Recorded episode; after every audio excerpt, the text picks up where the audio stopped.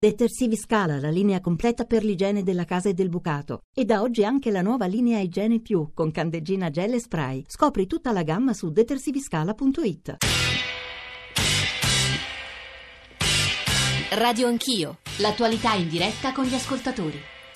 Sono le 9.33, tornate con Radio Anch'io, Giorgio Zanchini al microfono. Mi dispiace non poter riprendere e leggere tutto quello che ci state scrivendo, anche con grande competenza, devo dire, sono tecnici quelli che scrivono sulle normative, su quello che accade nel nord Italia, sulle differenze rispetto a quanto abbiamo ascoltato nell'ora che sta alle nostre spalle. Adesso vorremmo prendere di petto quello che è il terzo capitolo, forse il più difficile, quello che sui media viene meno raccontato, tranne qualche qualche più che lodevole eccezione, e cioè quello che sta accadendo nelle zone dell'est Europa, soprattutto lungo l'arco della rotta balcanica, dove il freddo delle settimane scorse, ma anche di queste ore, è stato durissimo e ci sono migliaia di persone spesso bloccate alla frontiera. La nostra inviata Cecilia Rinaldini, eh, da ultimo in queste ore, ma anche nel GR di stamattina, ci ha raccontato che cosa accade fra, al confine fra Serbia e Ungheria. Chi è stato in quei luoghi è appena tornato e forse avrete visto il suo reportage sul, sul, TG2 è Valerio Cataldi, che devo dire in questi anni ha seguito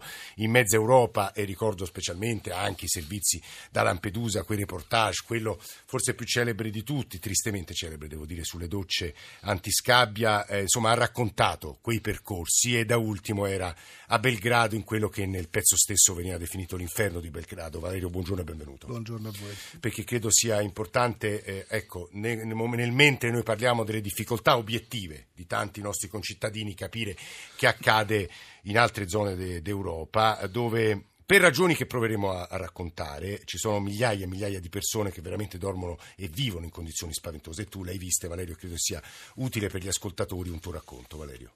Sì, quello che abbiamo trovato a, a Belgrado, eh, arrivando dieci giorni fa, sostanzialmente quando le temperature erano a, a, meno 15, a volte hanno raggiunto i meno 20 gradi sotto zero, è stato eh, un, un, vero e proprio ghetto, un inferno, un posto, una vecchia eh, ferrovia, una vecchia stazione ferroviaria eh, arrangiata a centro d'accoglienza, chiamiamolo così, spontaneo, dove 2000 persone hanno trovato rifugio e, e all'interno delle quali però eh, per sopravvivere eh, sono costrette a bruciare qualunque cosa eh, trovino intorno e quindi bruciano le traversine della ferrovia, naturalmente non quelle utilizzate eh, per il trasporto dei treni, ma quelle abbandonate a ridosso, tutto il legno che riescono a trovare, la plastica e tutto ciò che, che brucia. Il, il risultato è che questi edifici sono dei posti dove bambini dai 7 anni anni, abbiamo incontrato un bambino, si chiama Ziz, sette anni, che viaggia da solo, peraltro con un lontano zio e cerca di raggiungere i familiari che sono in Germania. Eh, sono costretti a vivere, ma entrando la cosa sorprendente davvero è che hai la, le pareti a fianco della porta e poi hai un muro di fumo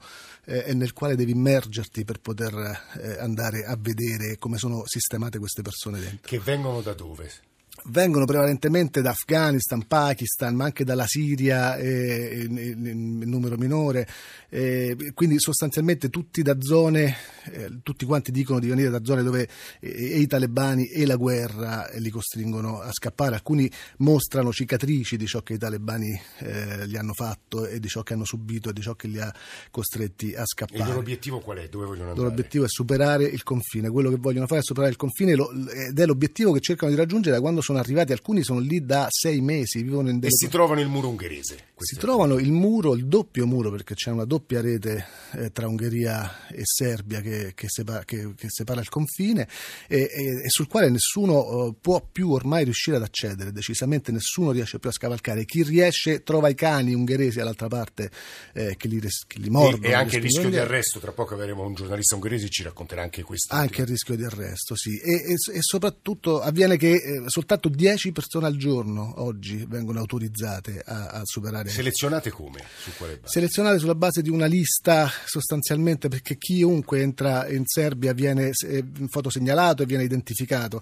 Questo avviene anche perché nessuno di loro ha paura eh, del Trattato di Dublino che li, poi li costringerebbe a rimanere nel posto perché Serbia non è Europa e quindi eh, non, non, vale il Trattato di Dublino, quindi si lasciano fotosegnalare e, e nella speranza di riuscire a passare. Questa fotosegnalazione segna una sorta di ordine di arrivo in base base al quale poi avviene questa scelta dei 10, dei 10 al giorno. È vero che vista la difficoltà appunto di sopravvivere, di vivere, di stare in un luogo così, le autorità serbe o le associazioni di volontariato serbe hanno offerto altre destinazioni e qualcuno ha rifiutato quelle destinazioni? Guarda, è successo uh, adesso, uh, ieri è arrivato un primo pullman, hanno cominciato a distribuire dei volantini che dicevano che a 20 km da Belgrado eh, c'era un nuovo centro di accoglienza. In realtà io ho visto le fotografie, quello è un vecchio deposito, anche quello messo uh, come dire, lontano uh, da, da, dal centro della città, perché il posto dove sono adesso è esattamente nel cuore di Belgrado, quindi un, eh, ci sono 2000 persone che vivono in quelle condizioni nel cuore della città e, e, hanno trovato questo posto alternativo che sta a 20 minuti di pullman, eh, dove però le fotografie che ho visto insomma, non offrono grande, grande, accoglienza. Naturalmente meglio, tutto è meglio di quello che, eh, che trovano eh, nelle condizioni in cui sono adesso. Eh, qualcuno dice che addirittura è meglio anche le, le carceri ungheresi piuttosto che, che, quel posto lì, piuttosto che, che, che, continuare a morire lentamente lì, ripeto, da, da, tempo indefinito, senza avere nessun tipo di risposta.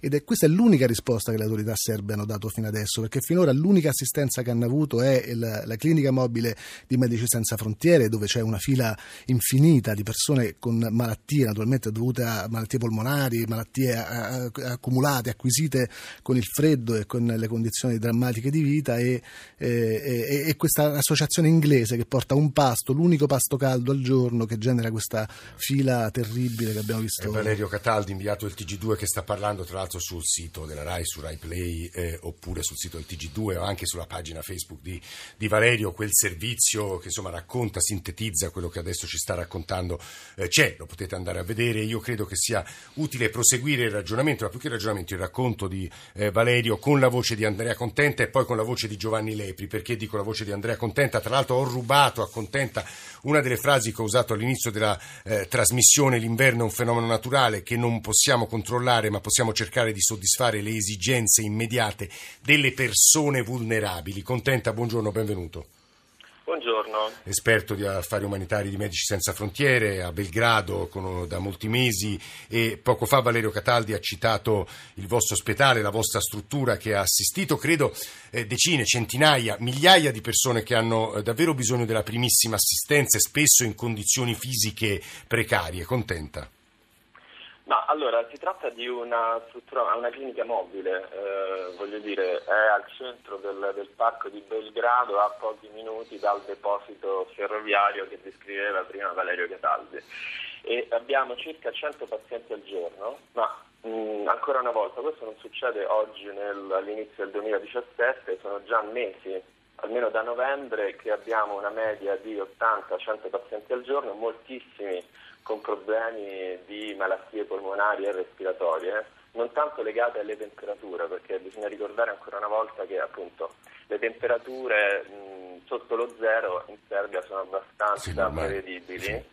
Quello che manca è eh, la possibilità no, di dare a queste persone una casa, un alloggio dignitoso. Quindi molti poi, appunto, come diceva eh, Valerio Cataldi, si trovano intossicati da fumi o mh, devono poi in qualche modo fare i conti con mesi e mesi senza avere accesso a docce, bagni e altri servizi igienici di base.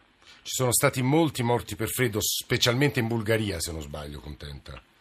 Sì, ecco, le, le morti per, per, il freddo eh, bisogna, dire, bisogna, ricordare politica, le politiche migratorie della, della regione, ma soprattutto europee, perché in qualche modo sono gli effetti collaterali di politiche che guardano soltanto la, la chiusura delle frontiere piuttosto di permettere alle persone un attraversamento regolare di quei punti o comunque di raggiungere quelle destinazioni eh, che in qualche modo rappresentano una speranza. Quindi poi abbiamo famiglie che si trovano al confine tra Turchia e Bulgaria o non so, tra Bulgaria e Serbia che attraversano boschi oppure devono pagare appunto i, i trafficanti per poi farsi lasciare in un campo aperto a meno 20. Mm. Eh, Andrea Contenta, Medici Senza Frontiere, sta parlando, stiamo per andare da Giovanni Lepri e qui arrivano, eh, devo dire, i messaggi più diversi anche su, sulla rotta balcanica, su chi migra, di segno anche molto,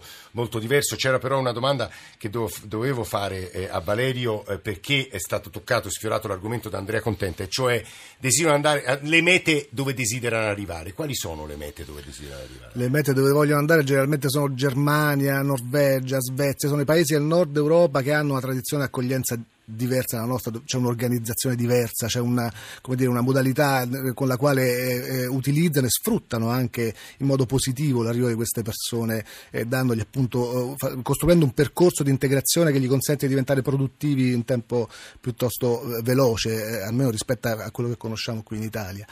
quindi voglio andare lì, infatti questa situazione di, in Serbia, dove ci sono 7.000 persone grosso modo in queste condizioni, si ripete lungo tutti i paesi della rotta balcanica da quando l'Europa ha firmato l'accordo con la Turchia, in Turchia, in Grecia ce ne sono 50.000 esatto, che sono nelle stesse condizioni. E, e, ce ne sono lungo tutta la rotta dei Balcani, in Macedonia c'è una situazione analoga, eh, quindi insomma voglio dire nelle isole, eh, ce lo racconterà sì, perfettamente. Eh, eh, questa, è, questa, è, la situazione dovuta ad, ad, una formula sostanzialmente che l'Europa ha scelto, che è quella di contenere i flussi. Esattamente con queste parole hanno siglato l'accordo con, con la Turchia, esattamente con le stesse parole stanno per siglare un accordo analogo con la Libia, anche l'Italia. Anche se Valerio, su questo magari non è tanto il nostro compito di cronisti eh, prendere posizioni, però magari Giovanni Lepri o Andrea Contenta una posizione su questa la vorranno prendere eh, perché i nostri ascoltatori nella grande maggioranza maggioranza, Valerio lo dico, ehm, condividono la eh, politica migratoria eh, scelta, chiamiamola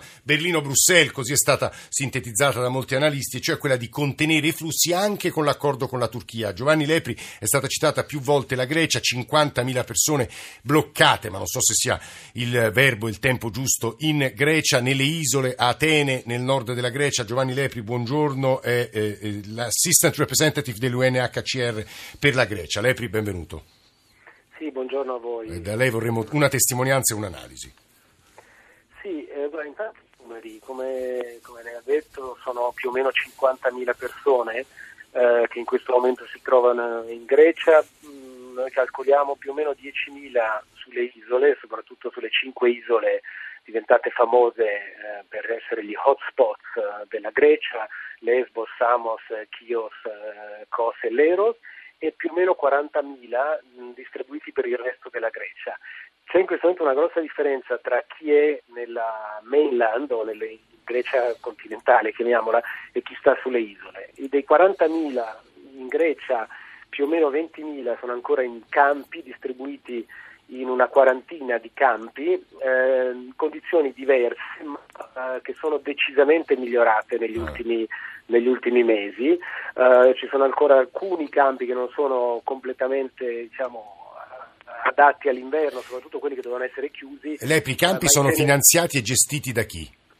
Allora, sono gestiti dal governo greco o dalla, dalla forza, diciamo, dal Ministero della Difesa sì. o dal Ministero delle Politiche Migratorie e hanno una forte assistenza e un forte lavoro fatto sia da organismi internazionali come l'UNHCR o l'Organizzazione Internazionale per le Migrazioni o un grosso numero di ONG internazionali e nazionali, volontari, c'è stata in Grecia, come sapete, grande, un grande movimento anche proprio dai volontari, anche spontanei, che hanno aiutato nei campi. Sicuramente la risposta in Grecia, adesso parlo della parte continentale, sì. poteva essere migliore, è stata lenta, molte volte un po' devo dire disorganizzata, però oggi la maggioranza dei 20.000 rifugiati che stanno nei campi sta in condizioni che possiamo definire accettabili. accettabili. Gli altri 20.000 eh, sono quasi tutti in appartamenti, alberghi, eh, schemi di eh, famiglie greche che ospitano, finanziati dall'Unione Europea e la maggioranza sono gestiti da noi come UNHCR e lì direi che possiamo dire che più che dignitose è come forse ci aspetteremo che eh, un rifugiato venga trattato al Ecco Lepri, anche qui eh, il loro desiderio è andare nel nord Europa o ci sono anche richieste di asilo, eh, che so, in Grecia, visto il regolamento di Dublino e anche lì l'Europa aveva promesso di inviare centinaia di funzionari eh, per velocizzare le procedure della domanda d'asilo. Lepri. Allora, l'alta, l'altissima maggioranza dei 40.000 che sono in, in, Grecia, anche se io ho esitato molto a usare questo termine, ma eh, invece ormai cioè, diciamo che, che non, non, ci si può girare tanto intorno, eh, sono, sono, rimasti bloccati in Grecia. La loro intenzione, come avevano già detto i colleghi e gli amici che hanno parlato prima, tra l'altro saluto Valerio che conoscevo dai, dai miei tempi in Italia, eh, che sono rimasti bloccati, la loro intenzione era di continuare come avevano fatto tutti i loro sì. eh, familiari e, connazionali verso Germania, Svezia, eh, Norvegia, alcuni Francia e pochi altri paesi.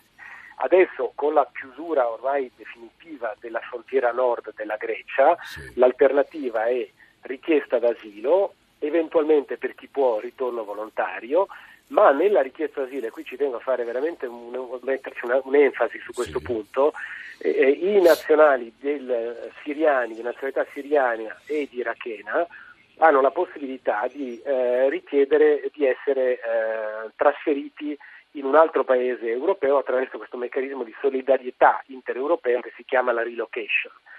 Sì, eh, relocation che ha un target, un obiettivo alla fine del 2017 di aver permesso a 66.400 rifugiati eh, siriani o iracheni, nella maggioranza, di essere trasferiti in altri paesi europei. Al giorno d'oggi, siamo già a gennaio del 2017, questo programma è già attivo da un anno, sono meno di 8.000 quelli che sono sì, stati questo... trasferiti. Per cui eh, la richiesta d'asilo per queste nazionalità è ancora finalizzata a cercare e sperare di poter essere trasferiti. Mm, mm, mm. Per altre nazionalità, come per esempio la nazionalità afghana, la possibilità è unica in questo momento è o di richiedere asilo e cercare un, un percorso di integrazione in Grecia oppure per chi può optare per un ritorno volontario. Mm, Giovanni Lepri che sta parlando, assistant representative di UNHCR Grecia, ci sono una serie di messaggi, tra poco Marcello da Brescia esprimerà una posizione molto comune fra chi ci sta ascoltando. Voi pensate, scrive Roberto a Campobasso, e ci parlate dei migranti, ma non vi state preoccupando degli, dei senza tetto, degli homeless che stanno morendo e sono morti anche nelle ultime ore in Italia. Su questo punto arriva un sms eh, di eh, Carlo, che è un volontario di Sant'Egidio Roma, che ci scrive su homeless a Roma dovete fare chiarezza, il freddo arriva ogni anno, Roma si deve dotare stabilmente di risposte adeguate per non far morire la gente per strada, le metro non sono risposte adeguate, allora aprite le sale d'attesa delle stazioni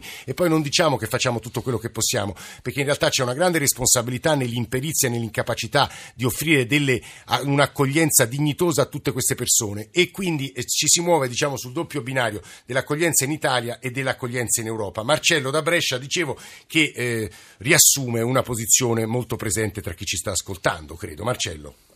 Sì, buongiorno. Buongiorno si, dà del, si dà del cattivo all'Ungheria per quello che sta facendo, ma secondo me fa bene alzare il muro, perché sennò si formerebbe il, il caos che, che, c'è qua in Italia. No? Dopo non bisogna stupirsi se riescono a scavalcare il muro e vengono morsi o che cosa. Fino, fino, a 30 anni fa al muro di Berlino, non so se è un paragone che incalza, si sparavano a vista ed erano tedeschi questi.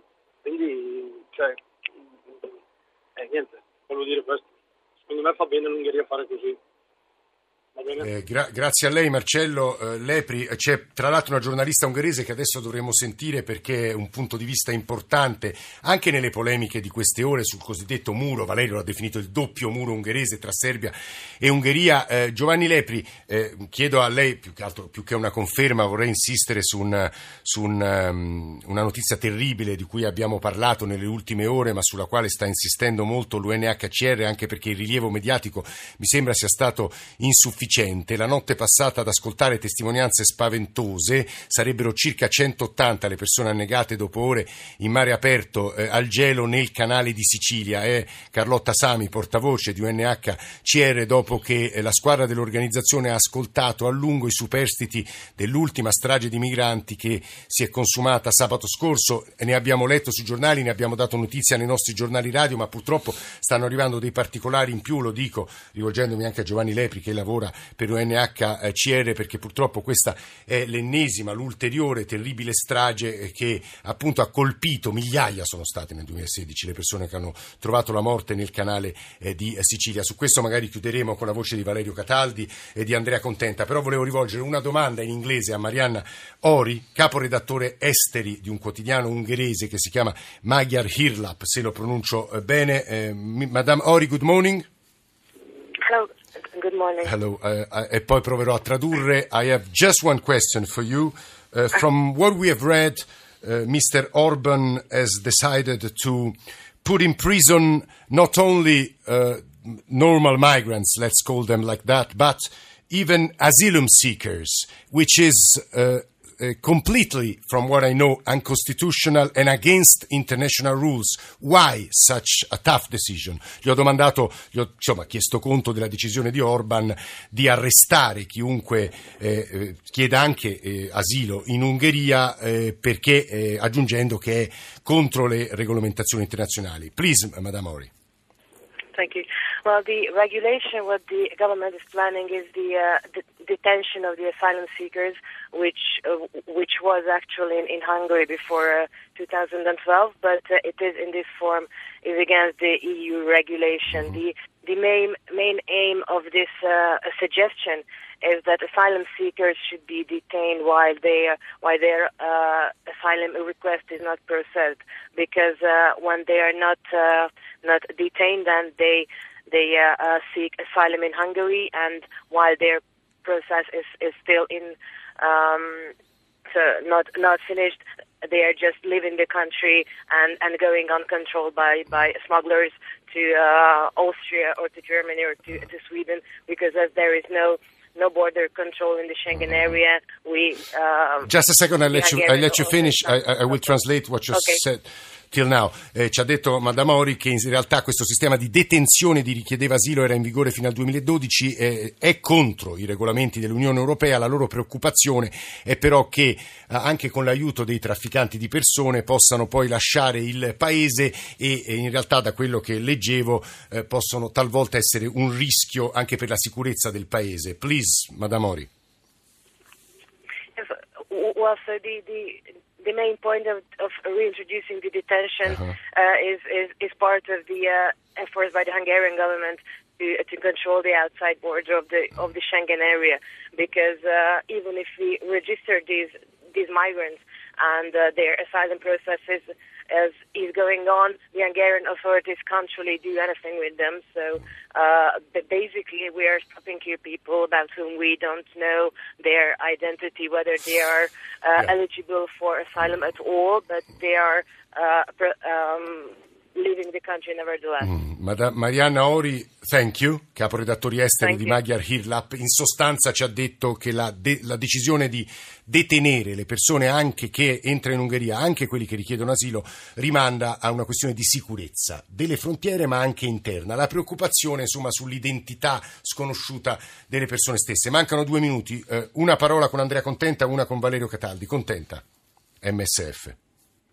Se ci sente, Andrea diciamo... Contenta. Sì volevo ricordare quello che è stato detto dagli interventi precedenti. Secondo me bisogna prima di tutto evidenziare che non si tratta di migranti, richiedenti asilo, rifugiati, cioè, parliamo di persone, quindi in questa, in questa, categoria di persone dobbiamo includere chiunque, quindi se poi dobbiamo eh, iniziare a fare differenziazioni tra cittadini e non cittadini, rifugiati e non rifugiati, e chi ha bisogno di questo e chi ha bisogno di quest'altro, iniziamo poi a mettere no, queste etichette che non dovrebbero essere in funzione del rispetto dei diritti fondamentali come il diritto alla salute, il diritto no, a passare appunto l'inverno in, modo dignitoso, però il diritto anche ad avere accesso all'acqua, al, alle, no, alle, alle, esigenze diciamo, di base primarie. queste sono, sono cose indiscutibili. Eh, questo è il punto. Contenta, permettimi soltanto di lasciare qualche secondo a Valerio Cataldi prima delle firme conclusive. Valerio. Sì, io, io, una parola su, voglio usarla ed è la parola emergenza che unisce un po' anche quello che, che diceva l'operatore di Sant'Egidio che eh, sì. lamentava il fatto che non si parlasse forse a sufficienza anche dei, dei nostri homeless, no? delle persone. E, e le cose che, la, la, parola che accomuna tutta questa dimensione è la parola emergenza ed è perché si affrontano questo tipo di cose come se fossero cose improvvise, in realtà. mentre in realtà l'inverno non è un, lo sappiamo che avviene sempre, sappiamo che c'è un certo numero di persone che non hanno un tetto, sappiamo perfettamente come stanno le, le condizioni, però usiamo parole eh, che, che, che, aiutano a descrivere male una, una situazione e che in qualche Valerio, modo fanno da alibi dire... anche da a chi non, non, interviene a dovere. Eh, Valerio Cataldi per il TG2 devo dire che queste cose le raccontate da anni e lo ringraziamo molto per essere venuto a raccontarle almeno in parte qui da noi a Radio 1, a Radio Anch'io. Stamani in console c'erano Fabio Lelli, Roberto Guiducci, Emiliano Trucini e poi la redazione, la squadra di Radio Anch'io che ogni giorno costruisce questa trasmissione, Alessandro Forlani, Nicola Amadori, Valeria Volatile, Alberto Agnello, Alessandro Bonicatti, Valentina Galli in regia. C'è Cristian Manfredi adesso per le ultime notizie su tutti o su almeno alcuni dei temi che abbiamo toccato, il giornale radio delle 10, poi Radio 1 Music Club con John Vignola e poi Ilaria Sotis con la radio Ne Parla. Noi ci risentiamo domattina più o meno alle 8 e mezzo se volete riascoltarci o scriverci eh, sul nostro indirizzo di posta elettronico andando sul nostro sito e sul nostro profilo. Grazie davvero a tutti per l'ascolto. Nel frattempo, buona giornata.